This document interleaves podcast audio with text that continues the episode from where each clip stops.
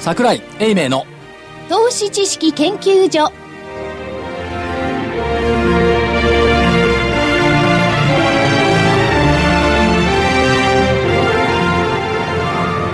投資知識研究所場外乱闘編桜井泉の銘柄バトルロワイヤル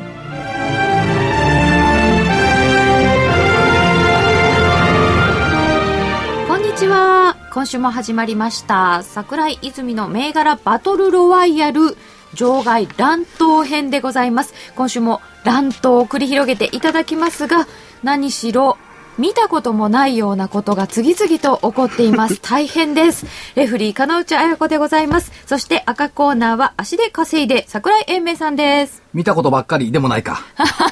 見たことがあるような気がすることが多い桜井です。そこが違いか。そして青コーナーはテクニカルの泉元樹さんです。はい、えー、株の学校ワンツースリーの泉です。僕もあんまり、あんまりっていうか見たことない相場ですね。ここで年齢の差が出ますよね。 ということなんですけど、何十年ぶりのという記録も出てます。どうですか54年ぶりとかね、42年ぶりとかね、で出てきてるんですがあの見たことなくても経験したことなくてもやっぱり書物ってのはありがたいと、小説島ああ、清水一行。昨日のね、あ番組のーでもね同じ番組でも言ったんですけどね。これやっぱりね、あのー過去の相場の事例っていうのは、やっぱり先人に学ばなくちゃいけないって言ったところがあって、大商い、それから好景気、株が儲かった時代、大儲けができた時代のことは、やっぱり書物から学ぶしかないんですよ。だって売買高の51億株だとかね、遭遇してないんだもん。あそうですよね。大商いっていうのは、投げが出てきた時の大商いしか遭遇してないから、買いが入った時の大商いってわからないじゃないですか。そうすると、ここで初めてね、若年層の方々に流動性の問題っていうのがね、出てくる。今まで多分考えたことなかったと思うんですね。流動性の問題ってあんまり。まあ、いつでも売れるわな。しかし、その、売ったり買ったりする流動性がいかに重要かっていうのが今後は一つのポイントになってくる。いつでも売れるっていうこと。ーうんうん。いつでも売れるってことですよね。いつでも売れるから安心して買える。そう。ということは、大型、流動性の大きい銘柄と、そうじゃない銘柄の差が出てくるって出てことでくするか。出てくるということと、ただし、その流動性の高い銘柄は成長性が少ない。それから流動性の薄薄い少ない銘柄は成長性が高い。ここの兼ね合いをどう測っていくか。で、今ね、共存なんですよ、両方。大型も小型も上がってる。う相型動いてますよね。買われてますよね。とこういうまパナソニックがね、ストップ高とかいう動きしてるんだから、これは買われてるんじゃなくて、買い戻し、あきまあくまでね。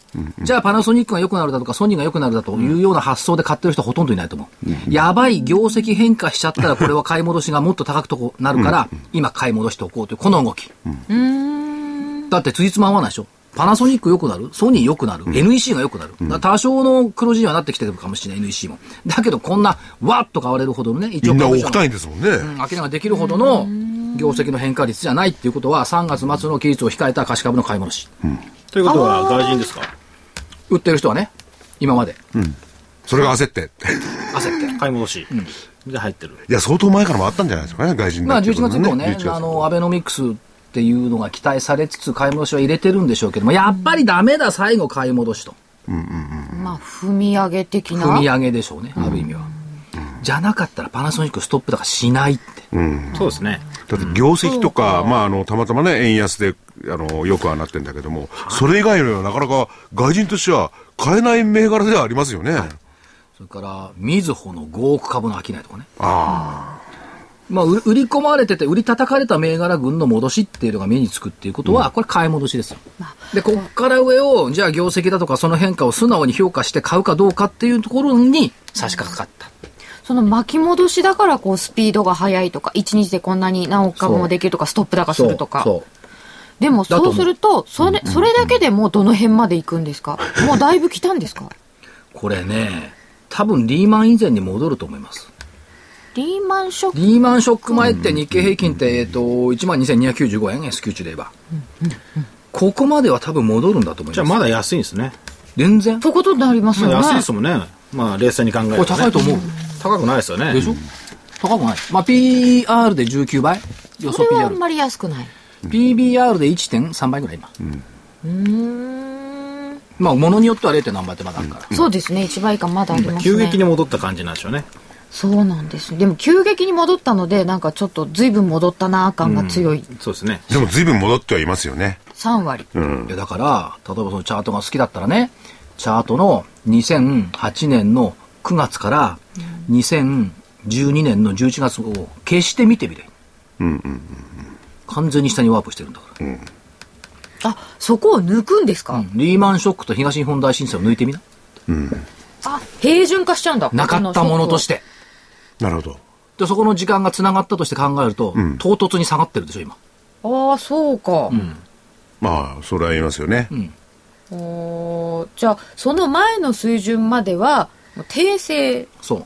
なかったものとして。いや、あったんです実際あったんだけど、なかったものとして考えれば、12,295円から、えーっと、8,500円レベルまで、わっとワープしてるわけ。うん。このわっとワープしたのを払っと思って考えると、もう一回、やっぱりこれ戻るよね。うーんまあ全部なかったことにはなんないんでしょうけどなんだかんだで買い戻しが入るならばはい。ただとな、なかったことにならないっていうのは、あまり言いづらくもあるんですけれども、やっぱり日本独特のリスク要因っていうのは、あれで分かっちゃったわけですしね。そうそうそそれをどう、どう捉えるか。自信があるとかそういうことですそうかそう、外国人はそれ非常に敏感ですよね。う。まあ、原発もその意味ではね。まあその意味では当然ながらそ入うですねってきますけど。うんうーんそうですねだからそれをど、どのぐらいこう、あの、額の上でカウントできるのいかや、どうか大分か体、んニないけどね。ューヨークダウなんか、史上最高値にあとちょいまで来てるんだから、日本に置き換えたらどうなんの ?38,915 円、あとちょい。そう、あとちょい。っていう水準からは随分遠いですそよう。だから、まだ所詮1万1000のレベルじゃんっていう。うんそうですねところが、リーマンショック以降とか、リーマンの直前ぐらいからしか、強いて言えばどう、えっと、ライブドアショックぐらいから相場見てる人たちからすれば、せいぜい上がったって2万円じゃんって、そのうち1万1万1000まで戻った。あと9000円ぐらいしか戻らないのかな。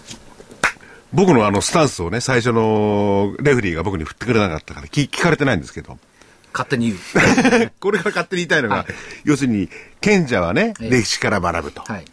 それで、その、これまで所長のスタンスは、まあ歴史を何で見るかは別にしてもね、はいチャートで歴史を見るとすれば、はいはいチャートはこの未来を予想できないじゃないかってことでおっしゃってましたよね。もう、だって予想できないもん。あれでも、 でも過去を振り返ってみないと未来もわかんない部分ってありますよね。もちろん。ただそれはね、はい確かに時間はね、ずーっと継続してるんだけど、相場はワープしてんのよ。その部 分がね。相場がワさっき言ったーねプしているところに、過去のタラタラした経験則が持ってきて当てはまるわけないじゃない。だからみんな今困っちゃってんじゃん、コメントに。うん値段がワープしちゃってそるうんですよねうんだからだから時間は継続してるけど、価格が継続してないんだから。あと相場動向が。だって、いくら ?6000 億円だとか7000億円だとか8000億円だとか言って、ちまちまやっていったのが何何ヶ月続いてました、去年ね。その延長線上でね、物事を考えたら、それ狂いますわね。2兆7000億もできる時代に。だ経験則っていうのもうん。いろいろあいるろいろあるうんね。で、じゃあね、そのさ、今おっしゃってるそのワープね。はい。で本当にワープしたのかね、はいワープじゃなかったのかっていうのはどうですか本当にワープしたと思ってるんですかあ、いや、本当にワープしたと思った理由、はい出来高売買エネルギーが全然違う。まあ、それはありますね。うん。ね、ちまちまとした6000億の商いから2兆7000億って な、何倍ですかはい。あ、計算難しいから、とにかく何倍かです。 27割6としては4倍ですよ4倍ですねはい4倍にも増えてるんだから、明らかに違うでしょ。だから同じふうに考えちゃいけないとは思うんですけど、ワープしたっていう五感が福井さん気になってるんじゃないか誤と、解を生む表現かもしれませんけど安値をつけたは本当につけた,、うんつけた悪いことはあったあった。でもその時と同じ経験則で語ると間違えるってことですよねそうんうん。でもそこでも実際にと取引をした人がいてね、ずっとそれは引っ張ってきたりなんか、まあ、もうまあ過去だからね、う。今はないけれどもね。買った人もいるんだけど、だけど、エネルギーが拡大したというこの事実だけは否定のしようがない。それはない。それはない。ね、4倍に増えた。うん。しかも51億株っていうことを考えると、あのリーマン、あー東日本大震災直後のあの、錯乱の売り物の中でね、はい59億株です、あの時は。怒涛の売り物で59億株できた。今、怒涛の売り物でも何でもない。普通普通に51億株できる。そうなんですよだから比較のしようがなそいうんですとよいね、うことはもう連続性切れてる。うん。平常時で50億株ってで、これは経験したことない。すみません、私も。ああみんなさりげなく50億、48億株だったか51億株だとか言うんだけど、経験したことない。これこそ異常値じゃないかとも言えるのかな、どうなんで1しょうかね月。からの信用大回転の影響大回転の影響はあると思います。大回転の影響ありすぎてさ、なんか寄り付き買って引き際売りに来るとかさ、もうわけわかんない。ボラ高いし。無限回転ですよ。無限、無限回転。無限地獄みたいなことを思い浮かんじゃうんだけど。ほんとこれ回転してるね。回転してますよまあ、ね。低トレにはいいですけどね。ねえ、日中のボラは増えましたよね。やりやすいですけどね。というような相場になってまいりました。コミッショナー福井さんです。ああ、こんにちは。今紹 介ですか。忘れたなと思いました。ではお知らせを挟んで先週の振り返りです。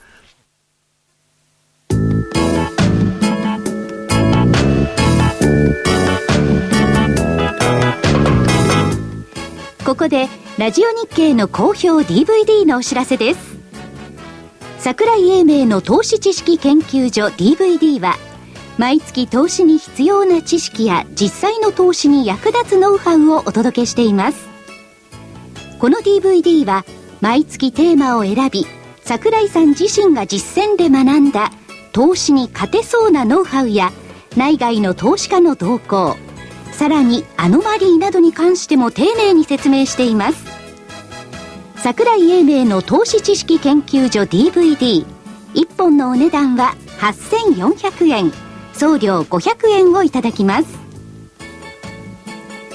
また徳間書店の大岩川源太さんの投資カレンダー実践塾 DVD も毎月発行しています来たる月の投資戦略をどうすればいいか投資カレンダーに基づいて大岩川源太さんが分かりやすく解説します投資カレンダー実践塾 DVD お値段は1本7350円送料は500円です桜井さんの DVD 健太さんの DVD お求めは東京03-3583-8300 03-3583-8300ラジオ日経事業部まで投資知識研究所場外乱闘編桜井泉の銘柄バトルロワイヤル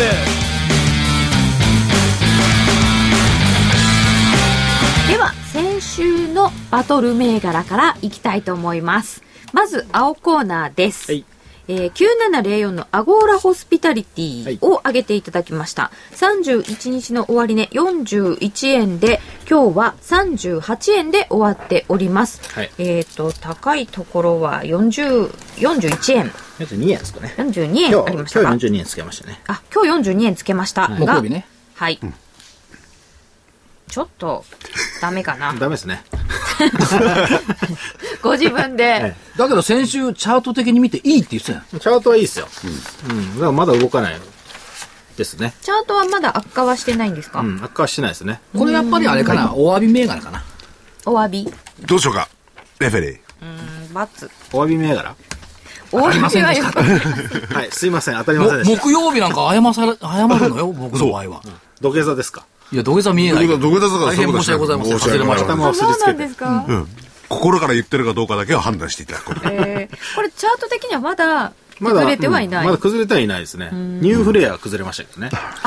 ニューフレアね。ええはい。これ崩れちゃいましたこのね、あ見たところなんのですよーね東海観光、アゴ、アゴーラホスピタリティ、はいチャートっていうのはちょっと解説してね、あのー見ていただく内で解説、言葉だけの解説難しいんですけど、していただきたいと思います。チャートはどうなねって、ますえっと、12月、11月の後半に方向線抜けて、で、方向線ずっと横ばいだったんですけど、えっと、1月からですね、上昇に入って、一旦こう上に抜けて50円ぐらいまで行ったんですよね。で、一回押してきて、るところなんで、もうちょっと押すかもしれないんですけど、形としてはまあ、そんなに悪くない。ずっとあの、えっと、収束してたんで、修練してたんで、それがあの弾けてる感じなんですよね。だか動らきまがあ、なかった、寝てたところからビうん、ョン。そうですね。でもこれ20円とかいう銘柄と、ん普通の値段の銘柄と一緒なんですかチャート見るとき。チャートは一緒ですね。あ、そうなんですね。はい、あとは、その、ロットを変えてトレードすると。うーん。た高くなればロットを小さくするし、安ければロットを上げると。だから、この、この前の時にもね、出た時にも、所長をはじめね、はいえっていう感じでね、あの、アゴーラ9、10日間間なのって言ったんですけだど、からこれやはっぱ鹿野内さんに丸だろうね、やっぱりね。り、えま、まだ、あ、そうそうそう。先週の鹿野内さんに丸だうよ、んこうれんは。うん、そう、そういう疑念をね、呈しておりましたね。僕はよく覚えてる。それをつお追緒に乗ったりなんかしてて。でも、チャートから見たらそういうところは別にしても、チャートはいいんですよね。ちょうどいいですよ。そだうからそんなに別に下げてるわけでもないと思うんですよね。ただ、あの、まあ、あー方向線。まあ、巷では75日移動平均って言ってるんですけど、それまだ上向きであるわけですか逆だと思うけどな。 なあ上上上上向向いいてでてですすよよね上向きですよそれは今はたまたまその短いところが下にこう割っちゃってるそうですね。ただそれがはい上がってくれたらどうしてわかるんですかこれ割り続ける可能性もあるんじゃないかと思うんですけどどうしてわかるんですかこれはいまだ割ってないですよ。あままだ割ってないまだで全す然か割近づいっててるなだけなんだ全然割ってないですよ。はいこれ泉さん今みたいにこうガンガン上がってる時ってチャートの見方って変わりますか変わりますね。例えば、 僕僕はあの、どっちかというと、どっちかというとっていうか、あの、空振り、空売り空振りを専門としてるんで、この相場っていうのはあんまり僕にとっては好ましくない相場なんですけど、空振りになっちゃいますもんねこれうん大体もう、まあ高くなってきて、で、方向線が上向きの銘柄しか今ほとんどないんですよね。下向いて、向いてるのがあんまりないんですよ。逆に下向いてるのはあるんですけど、それを待ち伏せで叩くと、上持っていかれるんですよね。うーん出遅れプッショだンとかか言っちゃうら、のか空な売りってふ二通りやり方があるんですけど、待ち伏せでやるか、下げ始めて、まあ、トレンドに乗っていくか、どっちかなんですけど、もう今はトレンドに乗っていくしかないんで、この上げがどこまで続くのかと。まあだからそれまであんまり手を出せないですよね、僕、僕のト売りレではトレードスタンスとしては。だから、でも今、現在も稼がないといけないんで、えーぼ今は僕は多分桜井さんあんまり面白くないと言うかもしれないです けどお大型株がにお金が入ってきてるんでそれを短期的に、えー買ってで短期的に売ると、ソニーとかパナソニックみたいな大きいそうでやすねつそうですねでちょこちょこ取ってる分かりやすいやつをやっていくと、おー多分それさ、お金が入ってきてんじゃなくて、買い物が入ってきてるっていう表現の多分正しいあーまあ買い物ですね、お金入ってるかどうか微妙だから。まあ分かんないですけど、まあ動いてるじゃないですか、動かないやつが動いてる、でもね、あのー今、ご自身でおっしゃったように、はい泉さん個人はやっぱり空売りがメインとしてるというか得意なわけですよね。そうですねワン、ツー、スリーは別に、例えばおお大場さんとか坪倉さんとかね、あはもう買いが得買い意ですよねな講師もいますね、ええあじゃあそまあ、生き生きしてますよね今す嬉しそうですいやだかから そうですよ絶対がね、みんな売りじゃないんですよ。僕が一番沈んでるっていうねあー逆転しましたねわ笑い事じゃない でたすだ、けどね。ただまあ、いつ僕の時代が来るか分かんないけど ね。相場は、相場変わりますから。だかそそれをよ景色がすぐそれを予想できますいつ頃その泉さんのら今、だから待ち伏せやってる頃は、大体こう、チャートを見て予想してたけど、まあ、それが今通用しないっていうところなんで、これ下げ始めてからじゃないと難しいなっていうのが、まあ、正直なところですよ。ちょっと前の逆ですよ。ここまで下げたから、ちょっと買い入れてもいいかなって思うと、またさ売り方にガーンとだれて、餌食になってた時代がね、ずっとあったわけ。その逆になってると思うんですよ。だからそこに気づいて、そういうスタンスをやめないといけないですよね。そうですねいつまでもそれをやってるとでも、それでもやっぱり、待ち伏せして叩いてる人がまだいると思うんですよ。多分それは踏み上げられてると。私の友人はあのコールで踏み上げられてました昨日あらら、大変大変ですね。ということで、では続いて赤コーナー参りたいと思います。えー先週の赤コーナーからの、えー参考銘柄は、まず、インテージ4326。1月31日に2173円でした、えー木曜日7日は2380円となっております4日にすごい大幅高がありました、えーだいぶ上に来たのでこれ丸でいいと思いますこれね、丸じゃないんだよね。ちょっと足は悪いで違すう違う、そうじゃなくってね、確かに31日木曜日は2173円なんだけど、はいストップ高の4日2663円ってこれ寄り付きなのよ。寄り点なのよ。で、この放送って金曜日だから、あそうかそういう意味からいくとね、丸ってどうっていうね。金曜日の終わりに聞いたら変えたのは4日の寄り付きそうそう、もし買ったとすればね。 2663円かそうらストップ高になっちゃうから、そうすると300円ぐらい下になってるわけ。すっごい陰線なんですよそう月曜日まがあ結構長いあああ本当だすごいなこれ微妙行ってきましたよ、だけど先週の金曜日。はい秋葉銘柄ね、やっぱりね。あやっぱり秋葉この前もねおっしゃってたけどうんで、えっとね、世界8位。市場調査大手市。場調査大手で世界8位、で社長に「いや秋葉銘柄だと思って私は持ってるんですけど」って言ったら「あそうじゃあ今度はあ秋葉48社で AKB48 作ろうか」って言ってな言ってなかったけどね言ってないんだで。もこの調査でね、まあ、特に医薬品関連のね、はいい、ろんな調査をしてて、えー世界何位っていう、ね、八位8位っていうのはなんか、まあ、その市場がどのぐらいあるのかわかんないんですけども、まあ、世界何位っていうのはでかいですよね。大きいですよね。一番高いのはねニールセンああ、ニールセンが有名なね。そうはい。であとねアメリカの会社がずっと多くてあとイギリスの1社かな7位までの間で,、であと小粒っていうかねあのそのニールセンみたいな巨大じゃないのが5つ6つアメリカの会社があるわけですよ、だから今後やっぱりねこの業界っていうのは多少やっぱりそういうなんていうの離合集散っていうかね、うん、M&A とうんか。という期待感もあるかなと、でっかいニールセンに対抗する連合みたいなのもね、将来的にはね、可能性あるんじゃないかなと思います。この調査とかそういうのって非常にあの、ノウハウが大事なもんですよね。はい、それであれですか、海外展開なもこのインテージは。やってますよ、アジアう。んアジアね。ははいい。アジア、特に中国、それからタイ、例えばタイなんか自動車工場多いじゃないねえそう自動車なんかのマーケティングだとか、あそこまでね。そうそういうふうに海外に出ていってる。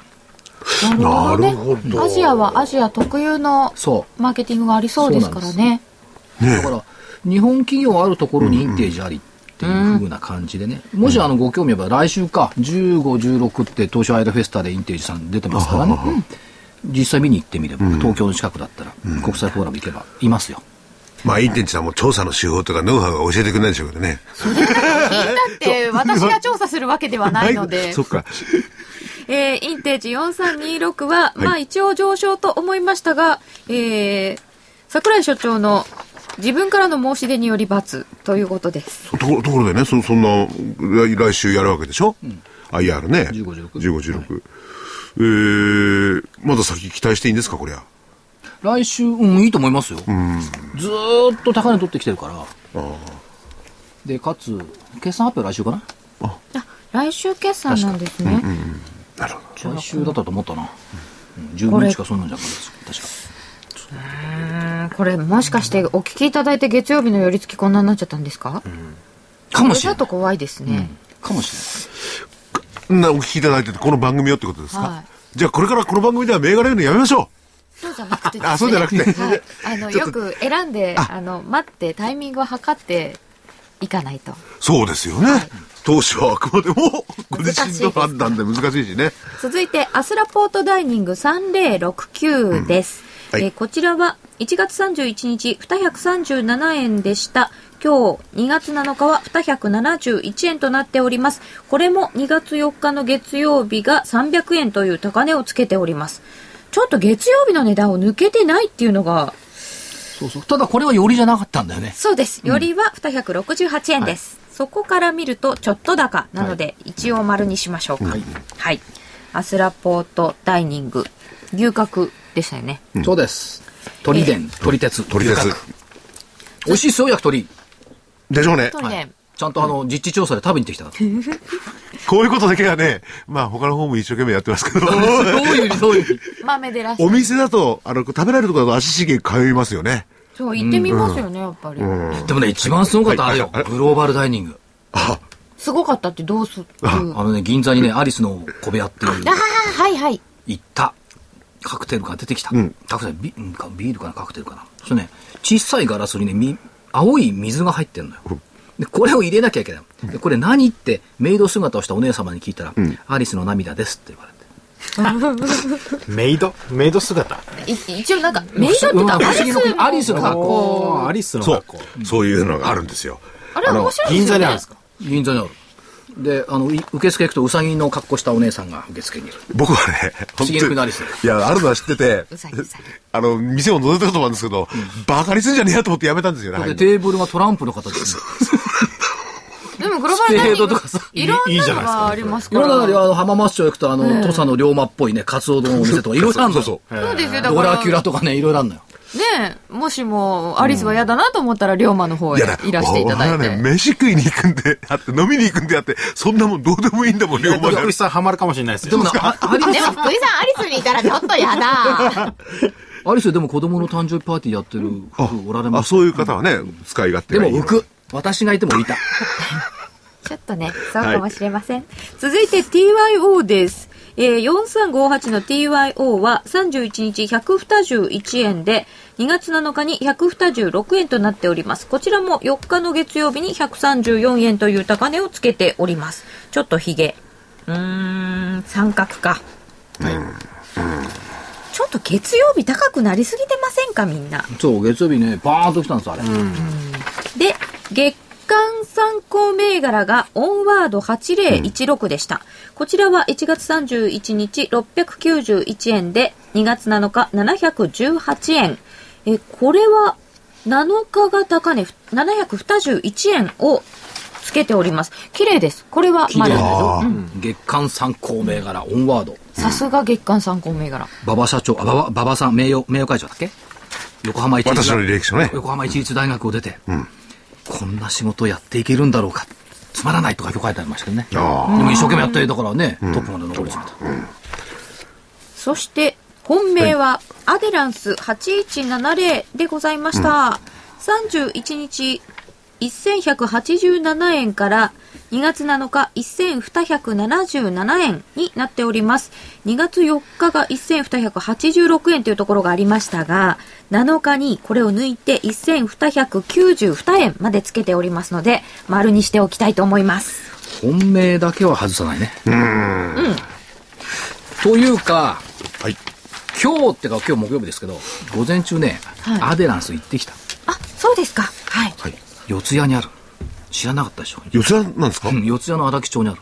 おーで行ってきました、はいでいろいろ話は伺ってきました、まあカツラの大手っていうのは分かりますよね、で女性向けはもうぶっちぎりのトップ、女性の方なんうでん、女性ですって、男性のイメージあるのまあ競合他社もいるんですけど女性はもうアデランスほうなぜならば、これがね意外と気がつかなかったの百貨店、うんデパート150店舗にカツラブランド女性向けのカツラブランドのフォンテーヌっていうのを出してるありますわ。あるでしょ隅っこに割と。おーで、百貨店に行かれる女性層っていうのは、はい。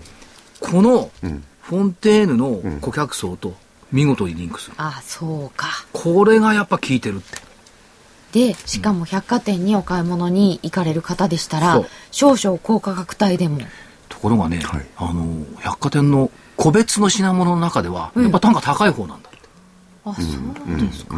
ということを言っておられましたけどやっぱり女性って言ったところがね、キーポイントになってくるっていうことと、かなり大規模なリストラやってきたんですよ。人員削減までやってきた。うんで、創業者が社長会長に復帰した。で、どうなったかっていうと、創業者が復帰して、はいもう一回、経営と現場が方向性を見直ししたら同じ方向を向いちゃ、向き始めた。あーちょっとバラバラになっちゃったんですか。まあ、いろんなこう、形状の、形状とかその資本的なね、いろんなものがあって、はい。ちょっとバラバラになってたところが、い一つの方向に向き始めた、でその一つの方向っていうのはどういうかどういうものかっていうと現場重視うん。現場の声を商品に反映させる、従来は開発したものを売るあーで逆に作れば売れる時代だったうん。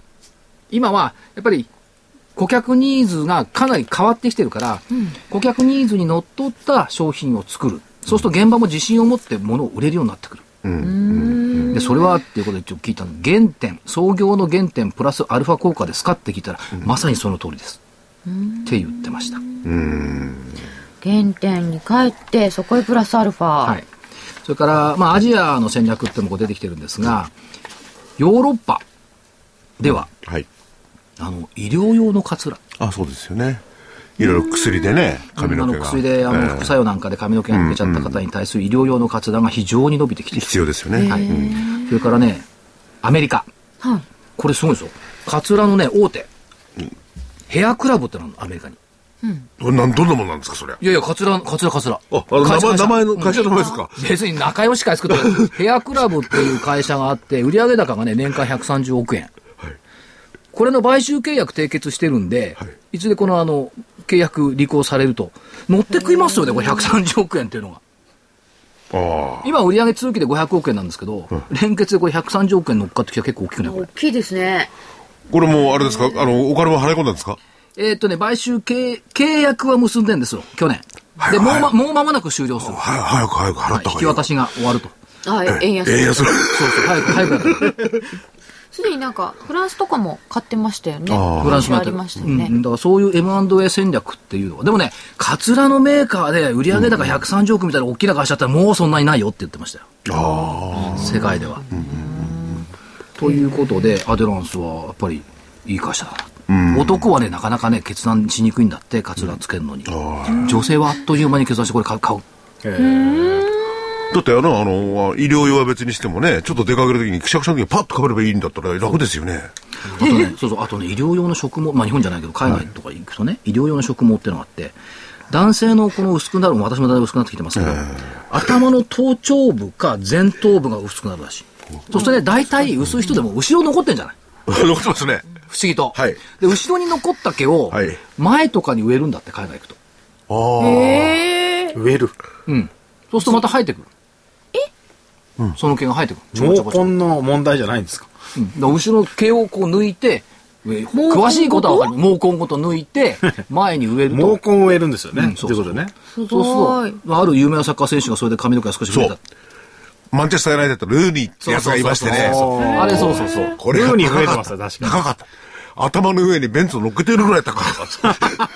うまいでも自然にそうやってやる。だか自ら、分のだったらいいですよね、だから海外はね、その髪の毛っていうのはやっぱり医療用って言った、日本はね、いろんな規制もあるし、そうですね日本は難しいんだけど、海外はそういった部分のね、拡大っていうのがね、そのできてきてるって言ってましたよ。でもあの男性はなかなか決断しにくいんですね、女性はすぐするって。なんかやっぱおしゃれの一環みたいなウィッグつけるそうぐらいの感覚そうで、ウィッグ。で、髪型だけはね、あのー、そう簡単に変えられない。へええあそうかだって洋服になったり和服になったりしても髪型変えようと思うの結構大変じゃない、はいはいそういう意味ではウィッグってね活用法がねあ男より女のそう方かパッと変えらがれてたくさんある、なるほどね今、何々ちゃんの髪の毛流行ってるから、私あのカツラにしようとかするんですね。そうそうそうそうだから随分時代変わってきてるなっていうことまあ今までやってきたそのリストラっていうのがこう功を奏してきたんで、次は成長戦略を真剣に考える時代がやってきたというコメントは頂戴してます、で、あの、先ほどもね、お話出てましたけど、その経営者トップも、さやね、っぱり所長が創見て業、者がね、戻ってきて、現場と一緒になって、別にその創業者だから、いちいち手取り足取り指揮してるわけじゃないですよ。ね。だけど会長社長として戻って、まあ、あの、現場副社長とかね、そういった方々がおやりになってるんですけども、やっぱり、残って、まあ、リストラを終わって残った人間が会社の方向性を見直して、現場の声を重視し始めたって言ったところがね、やっぱ会社としてはいい会社だな。ちなみに、まあ、今期の通期のね、業績で見ていくと2月決算ですけども、まあ、今発表されている通期見通しは、売上高で507億円、6.9%増。営業利益35億円、38.2%増。え結構ね、復調してきてるんですよ。確かに一時期なんかあの結構大変な時期を経たというそうイメージがありましたまあ、だから、カツラといえばアデランスというイメージがね。えそう。宣伝広告なんかがこう耳にひっついてるじゃない。そうですねそれはもうブランドいや力でですも、よあねの、カツラっていうよりも、ね、カツラっていう名前じゃなくて、アデランスって言いますよ、みんなね。アデランスって固有名詞だけどあねあ。ー言いますね、エレクトーンみたいな あ、そうですね。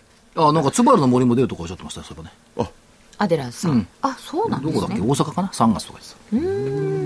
ということで今週も先週分は赤コーナーの勝利で終了という形でよろしいでしょうかよろしいいやいやいや自分で言うのもなんですが。ではお知らせを挟んで今週分ですはい。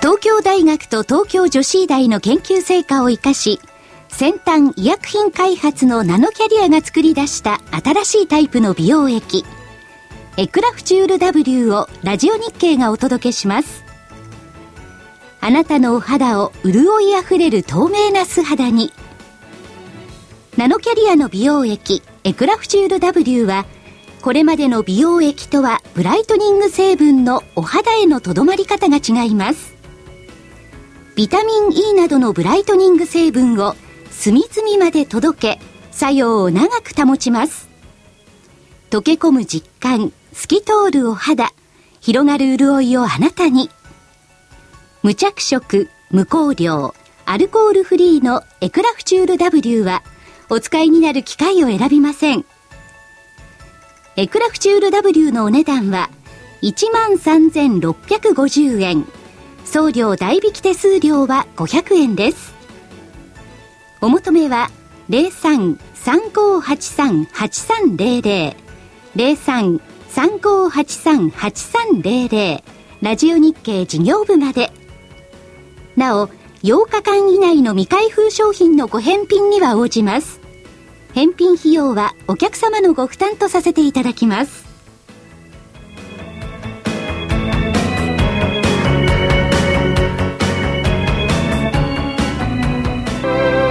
投資知識研究所場外乱闘編桜井泉の銘柄バトルロワイヤルさ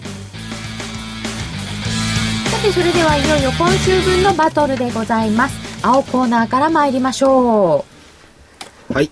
今週の銘柄はえー今週の銘柄はですね、2152、幼児活動研究会。幼児活動研究会。うここれジャスタックですかジャスタックですね。よ幼児活動って子供の活動ってことですか子供の幼、うんよ幼児。なんかあのー体操の先生を幼稚園とかに派遣してる会社らしいんですけど、最近じゃない確か。去年じゃない上場してきたの。違うそうなんですかね。いや、そうなんですか。それぐらい知らないと。 2152形がね形がね。形がいいんだ。うん、いいんですよ。形どのようなもうこれもね、あのー毎回同じなんですけど、えっと、修練ずっとしていて、で、動き始めたのは、まあ、去年の9月ぐらいから動き始めたんですけどね。で、1月に入って、やっぱり方向性の角度を変えてきて、で、上に跳ねてるんですよね。で、一回ちょっと押してきてるんで、まあ、あの、最近、えーこういう形のやつは、あの、どんどん上がっていく、うー形になってきてるんで、この間の学習塾の一環一貫ですね、先々週のね。教教育続いてますあんまりその辺考えてないです。なんかそういう視野で見てるように見えちゃうんだようんたまた自ま。分のお子さんの教育問題悩んでる今。いや、悩んでないです。幼児体育指導、なんかそれ、それだけみたいなんですかね。 2007年の5月に上場して7年か。じゃあ随分前なんだ。それじゃなだかかったらそうですそね。れなりに時間は経ってますおお。最近動なんかきね出したんですね最近動き出したんですよね。あの最近ダンス教えるようになったじゃないですか学校で、うんあれ大変ですよねヒップホップでしょ。これ先生が大変ですよね。ねもうコナミいまいちだったね、業績。ダメでしたねコナミね。でも着ずれなんですけど、まあ、セントラルとかね。はいいっぱいありますしね。まあ、でもやっぱり行かざるを得ないでしょうね。うん。コナミのチャートもそんなに悪くないですけどね。あそうですチャかートは。へえでもこれは幼稚園の先生に、ん幼稚園に体育を教えに行く、体育教育みたいですね。だから、そのダンスとかではないみたいですけどね。ああ。ねなんか幼稚園に体育って面白いね。今、体育重要ですからね。だって幼稚そうなん園ですか小学校じゃないよ。幼稚園幼よ。稚園よないですからねうん、ないないですかてか科目ってありましたっけ幼稚園ってないじゃないですか。遊ぶ遊ぶうんぐらいじゃないですか。ないでしょ遊ぶぐらいでしょこう校庭で遊ぶみたいな。ら。でもそれでもほら、飛び箱を飛ば飛ばせるとかね、いろいろあるんですよ。逆上がりをするとか。逆上がりできないんですよねだなかからなか教えに行くんですよ。確かに教え方が違うとできたりするらしいですから、そういうでチャートが良いというチャこートとがいいでんで、はい。 21ほ本社どこにあるえっ、と品川ですのもうじゃあ近いんだ。近いですね。 2152ジャスタック幼児活動研究会、はい。はいでしたでは続いて赤コーナーから伺いましょうあ、いいんですか一個で。あ、先ほど言ってた一個ですね。あ一個で。 1個だそうでしあた、買いです。あ、でかいですよね。回です得意な 買いです。申し訳ないですけいどや。いや。いやいやって。今週、まあメルマガなんかでこう書いてきてた銘柄群の中から、はい6369、東洋加熱。参考ね、東洋加参熱考。参考銘柄で6369東洋加熱は今日大幅高で今日も200木曜日上がっちゃってんのよね。 24円、22円高、2月7日、高値40ないくらつけてる45円ありましそうたな。の朝買い物だったんですけど、これ今日あれですよね、日経のシェールガス。石そう。シェールガスもそうだし、石油タンクもそうでしょ油タンク。あ ?LNG タンクもそうでしょ、で、世界2位なのよね。世界に東洋加熱。すごいようん。おそうなんだ LNG タンク世界2位なの。業績堅調だし、で、あの、物流システムこれでやってるの、いろんなところで。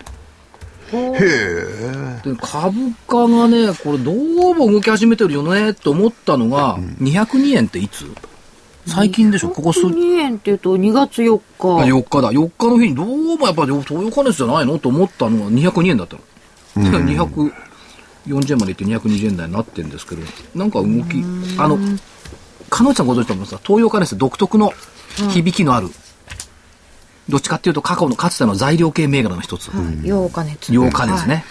ということで、まあ相場も加熱してるからちょうどいいんじゃないかなって。なるほど。はいおほほ ちょっあと遅のれた、ー、東洋加熱の加熱はこれからですかええ株価的には株価的に的には、だって、やっぱり200円前後の銘柄群っていうのは結構動きいいの多いじゃないですか。でアスラポートなんかだって160円からね、300円まで早かったもん。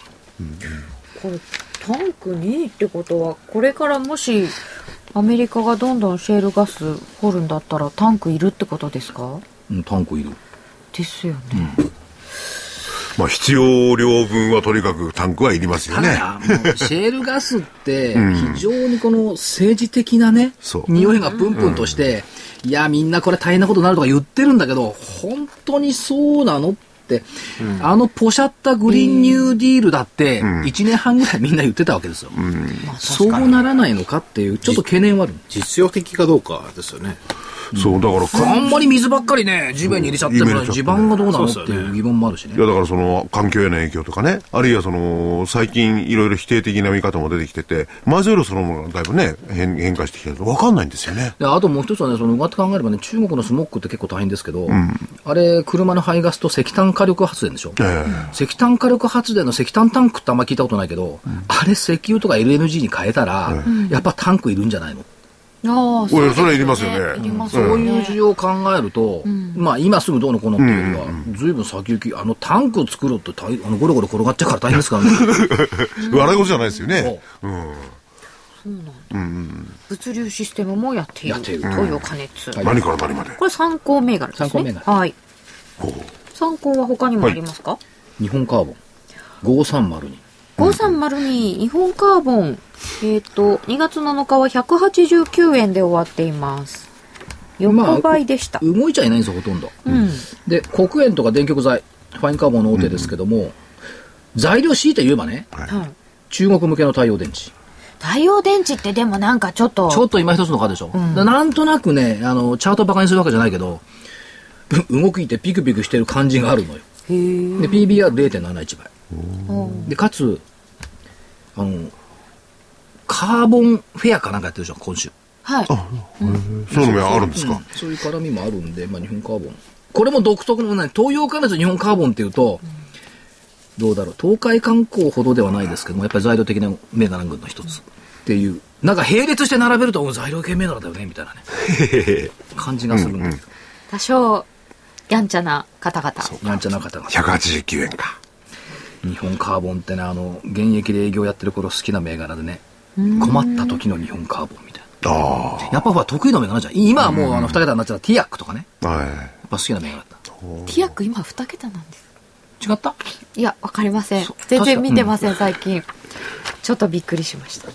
そうすると会社の中身、業績、あるいは何をやってるか、どこに進むかまで分かってたわけですね。何がこういう日本カーボンとかそういうのは。あ当時ね、うん当時はいうんやカーっボぱンり得意の銘柄が増えてな銘柄ってあるじゃないですか。ありますありますね。ありますね。得意な銘柄必ずやられる銘柄とかね。あ相性が悪い、あ。必ずやられてて、またやるんですかって話になっちゃうけどね。あのね、あなんか昔好はきなんねで、すよ ああ、そっか。いやいや、大昔はね、あの、証券会社が自分のところで注目銘柄とか株式部とかが出して、これしかやっちゃいけないとかバカな規則があったのよ。でそれを定食メニューとしてたの。はい。定食メニューをやると本当に動かなかった。それ情けないです今だから言いますけど。ただつまんないんだもん、銘柄。 だいたいね、新日鉄とか日立とか、あ住友電工とかね、なるほど。こういうのが入ってる。ーやっぱり定食らしい三菱重工とかね。まあ重工なんかね、業績良くなってきてね。何ですかそう重工で15%高ってあれはびっくりししましたね。重工がそれを飲んじゃった。MRJ だ。あ、なるほど。ということで、えっ、と、ふ不戦後は2つまかなだ、あーで本命はね本命本命本えっとアデランス継続もう一回あ、アデランス継続で、はいはい。でね、先ほど、まあ、アデランスのね、社長、うんぬん、ね、会いに行ったという話がありましたけねど、会社に行きましたこのね、会社に結構、その、行く所長がね、行くところの銘柄を当然かもしれない取り上げるケースが多いんですよ。これなんか相関関係あるんですかねあるいはそれが上昇するケースも多いんですけれども、株価的に。まあ、まずね、最初に、なぜその会社に会いに行くのか僕はちょっと聞きたいな。やっぱり、調べに行く行かなきゃ分かんないあ、やっぱり、いい、いい、それその前にいいなと思ってる会社に会いに行くわけですかもちろんもちろんね。だってあの会社情報とか指揮法の出てる記事読んだって分かんないじゃない決算単身見たってその業界読めないもん言って聞かなきゃ分かんないととりあえずはでもね、こうやっていろいろ調べて、はいあるいは新聞を読んで、この業界、この会社は面白いなと思ったとこを、まあ、当てて、こう見に、聞きに行くわけですから。おってことは、外れもありますお当然あるでしょそんなね100発100中だったらこんなところで放送してないぞ 私申し訳ないですけど、ねえ、もうね、所長の後ついて歩くよ、俺も。うーん、それはいいかもしれません。でもそれは百発百中じゃないケースもあるしね。ただ、もちろんでしょだってな何バカなこと言ってんのまあね、ただほら、一応の、まあ、最最初の質問がね、行くのはどういう基準かで、一応、目星をつけてはいくわけですよね。こもちろうん良くなるなとか、そういうところ、でねやっぱりいい会社を見つけてやっぱり紹介したいってそういう気持ちはありますよね、行かれて、ここは良さそうだって確信されたところが、やっぱり株価は後で上がる確率が高い。それはそうですねそういう見てきてるしふうになってるうん活字だとか図表だけとかで見てるだけじゃないもんうん、なるほど。さて、では、お知らせを一つ。この学校ワンツースリーから。はい。えー、株の学校ワンツースリーのホームページの右上にですね、無料動画セミナーというのがあります。でそこに登録していただくと、えー、無料動画がですね、あの、届いて、えー、その内容は僕が、あ形がいいですね、と言っている、形の話をしてますんで、はいぜひその形の話をですね、聞いていただきたいなと思います。それしこくそお願いがします、う売りだけじゃないですよね。買う形も当然。あ当然当然そうです。両両方。両方ですね両方です。はい。でそれこそこまめにこうやるような形とかそういうのもあるわけですかそれまでは説明ましあ、て、こまめですね。どっちかというとね。その説明もぜひご参考になさってください。はい。 DVD は、ああのね先週発売になったんですがもう売り切れちゃいましておで今月はですねえー、また予約月注文末取っにてるら しいよ撮ってるんいですやか月末にあのバウトルの DVD 発行になりますえー、なるべくお早めにですね、えー、お申し込みいただければと思います売り切れちゃったなで増産しないんですよもう面先週明言してたもんいや、そうだ、面倒くさかったじゃない。もうその、限られた方にいい情報をお伝えしたい。えー、と、 みみんな黙っちゃいましたよねお求めのでおお電話番号、まあ、あの予約受け付けてますんで、えー、3583-8300、3583-8300、03ですね。えー、8400円、送料500円がかかります。えー、今月は月末のまた発売となります。ぜひお早めにお求め、というか、ご予約ください。売り切れオンレイ。最後替え歌やろうかなはい。私の株はストップモーションああ私の株はストップモーション値上がりに出会った眩しさにああ私の株はストップモーション通り過ぎるなんてできないわノックもなしに飛び込んできた相場私みずほを離さないわこんな感じなるほど。そこでみずほ来ました。長い時間のエレベーター終わった途端出会い頭弾けた熱い視線春先によくあるアクシデントなのに感じたときめきああ切なすぎる私ソニーを離さないわこれでも一緒かななるほど。本当にそんな相場になっているかもしれません。今週もありがとうございました。それでは今日はこの辺で失礼しさよなまらす。失礼します。